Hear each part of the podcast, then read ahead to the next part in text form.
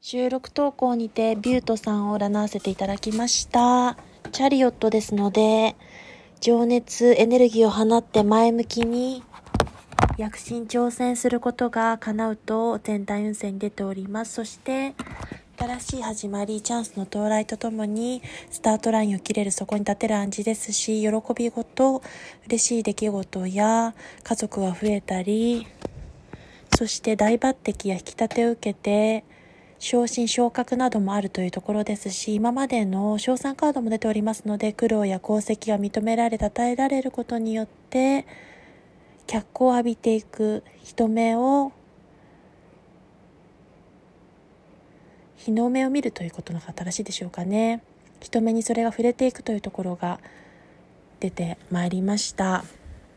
その、それが成果を形となしていくことによって最終カード、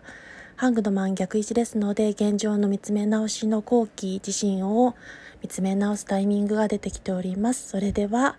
ご視聴ありがとうございました。また、ライブ配信でお会いしましょう。